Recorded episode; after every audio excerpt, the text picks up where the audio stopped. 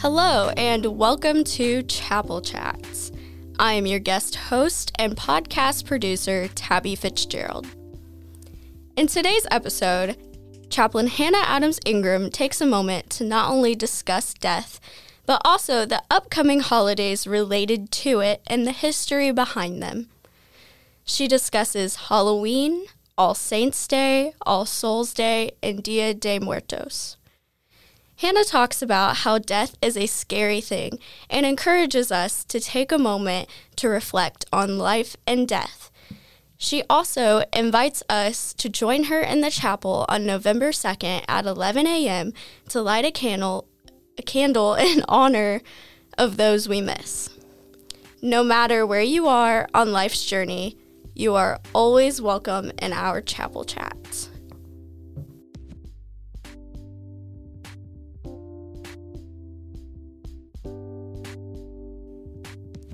Had my first and worst panic attack a year and a half after my friend Karen died.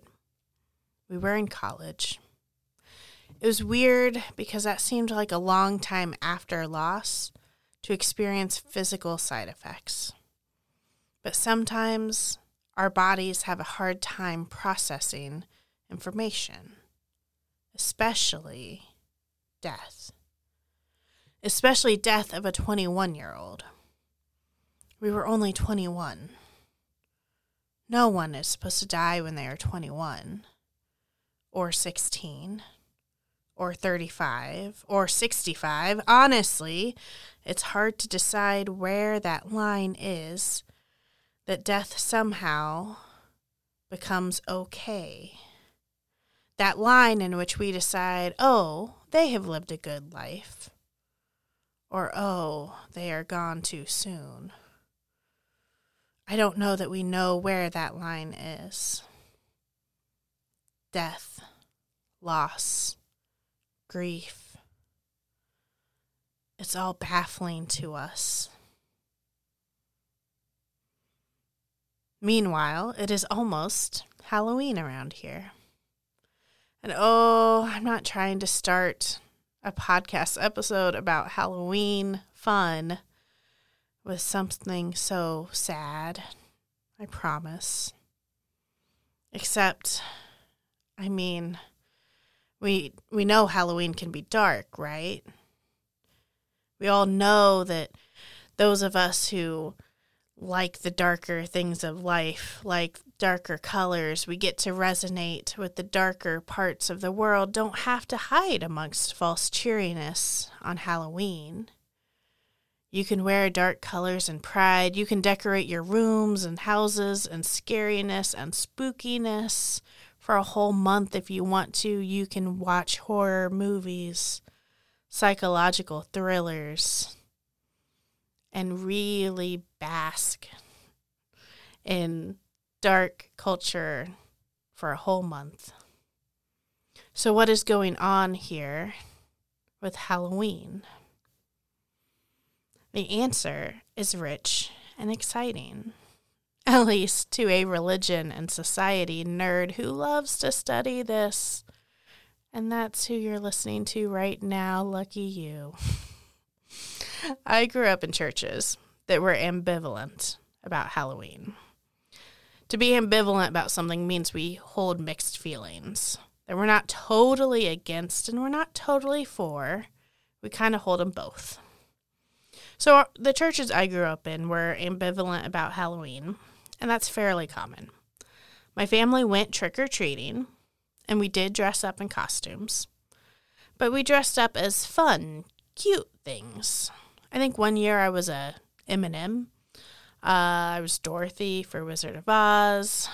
I think I was Eve at a Bible costume party, but nothing scary. And our church had harvest parties, not Halloween parties. It was like a harvest fall party. We just also wore costumes and got candy. So it wasn't a complete animosity toward Halloween, just an ambivalence. You'll see that at a lot of churches. It's this idea that we can partake in some things without taking in everything. which is itself the story of Halloween. The story of changing cultural customs. Let's run it down real quick. There's an old Celtic Gaelic festival called Samhain. For the record, it's spelled S A M H A I N, but it is pronounced Samhain.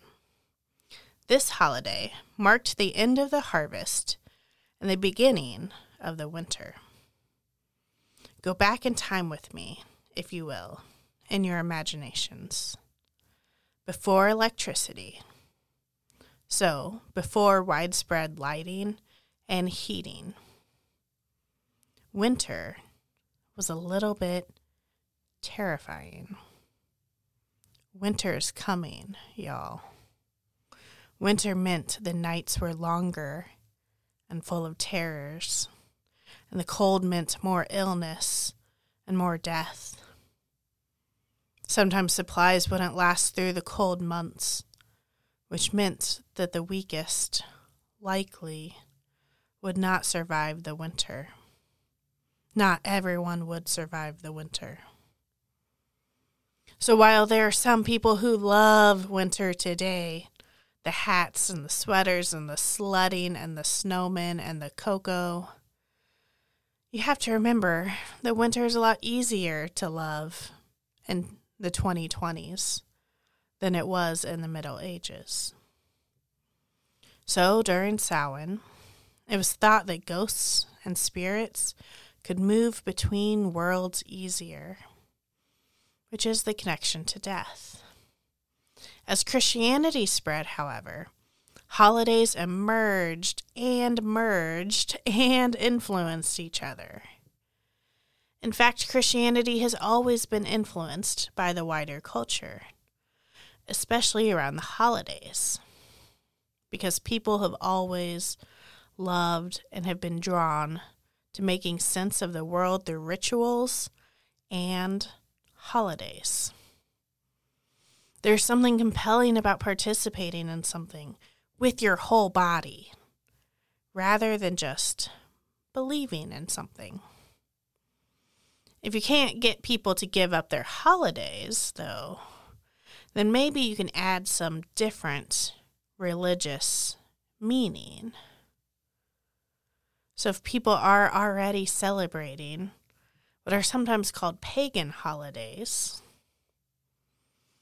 and we want them to celebrate church or Christian holidays, maybe you can braid these together. That is how culture changes. So the church already had something called All Saints' Day, but there's indication that it moved from May to November 1st after the intersection with groups that recognized Samhain. All Hallows Eve is the night before All Saints' Day. Remember, something hallowed, hallowed, is sacred, holy. You might recognize this word from the Lord's Prayer that goes, Our Father who art in heaven, hallowed be your name. So, what is All Saints' Day? Some of you will know this holiday. It is a day set aside to celebrate all the saints and the martyrs of the church. Eventually, we also get All Souls' Day on November 2nd, which was a time to celebrate all those who had gone before, saints and non saints alike. So, this is most common in Catholic churches, but there are Protestant churches that celebrate these days as well, particularly the Episcopalian Church or other denominations will observe it at times as well. So we're back to Halloween. And are there any other holidays this week related to death and loss? Ah, uh, yes. Dia de Muertos. It is theorized that the Day of the Dead celebrated in Mexican culture actually goes back to an Aztec ritual. This is also a day to recognize and honor the dead, even communing with those who have gone before. Is it a coincidence that is also celebrated in early November? Nope.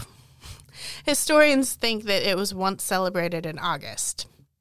But again, to fit with others recognizing death in late October and early November, it may have morphed together with All Saints' Day, which again had attuned itself to Samhain.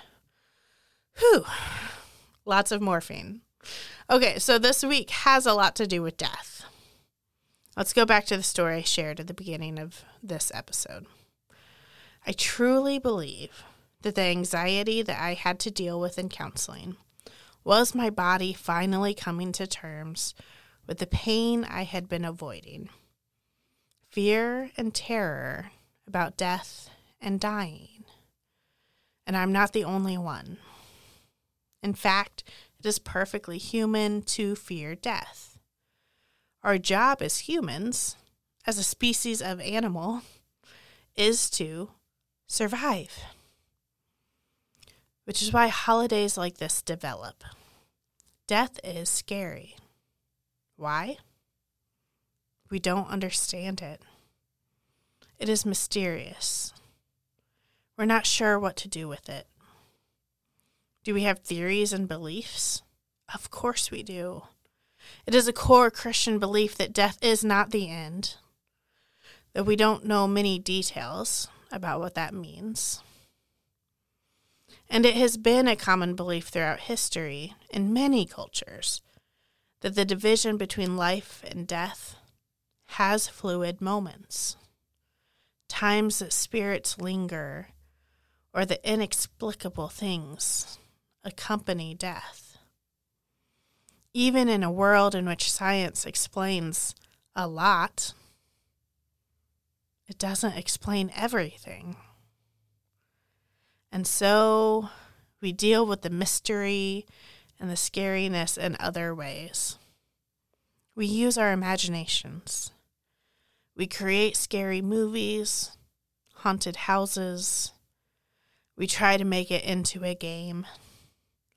It is theorized that the origin of dressing up on Halloween was thought that if you were wearing a mask, maybe a spirit wouldn't recognize you and would instead leave you alone. But Christians have other sorts of complicated views about death. Because they believe Christ triumphed over death, celebrating the dead themselves, or even ghostly spirits, is complicated. That's why churches get a little weird about Halloween. And that's not new. Christian efforts to soften Halloween in the United States date back to the Victorian Puritan days. People were told to do away with the scarier elements and instead just celebrate fall. Harvest parties. But there's still space in present day Christian ritual life to acknowledge the dead. All Saints' Day and All Souls' Day. But the focus of these skews towards celebrating people's legacies and how they taught us to live, rather than emphasizing their deaths. However, death is a reality, and to avoid talking about it risks us avoiding thinking about it. And if we refuse to talk about it or think about it, we may find less productive ways for anxieties about life and death to escape. So, what can Halloween mean?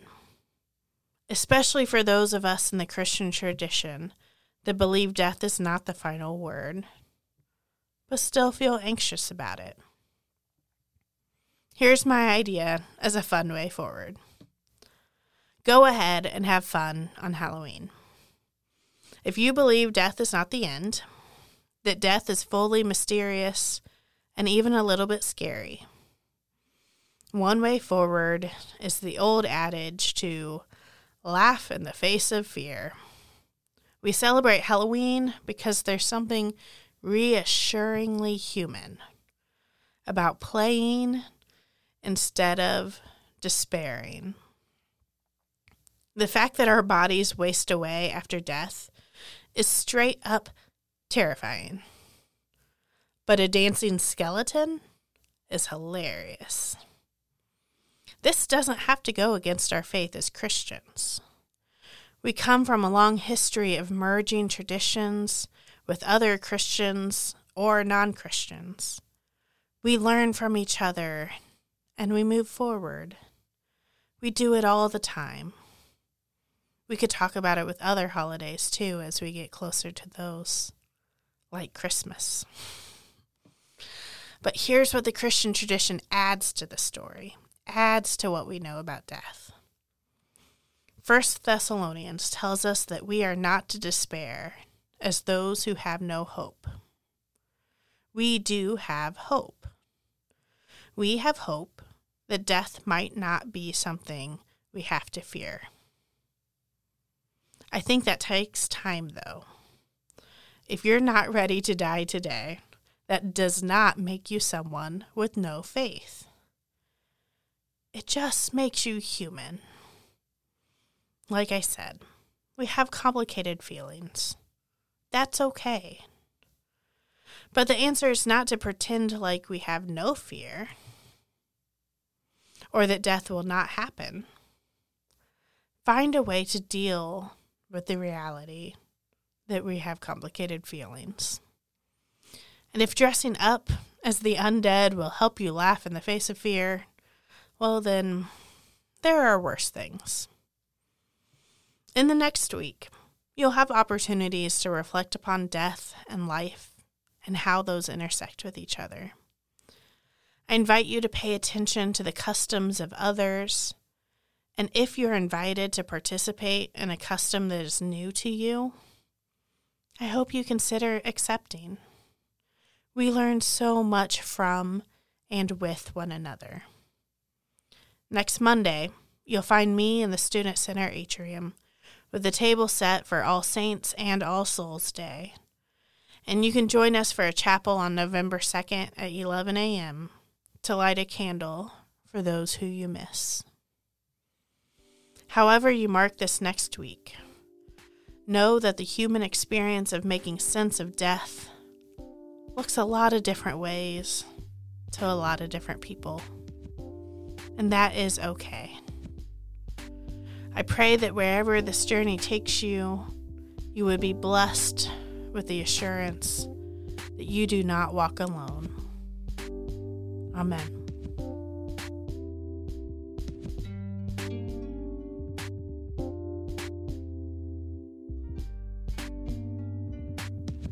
This podcast is produced by Tabitha Fitzgerald and Colin Sanders.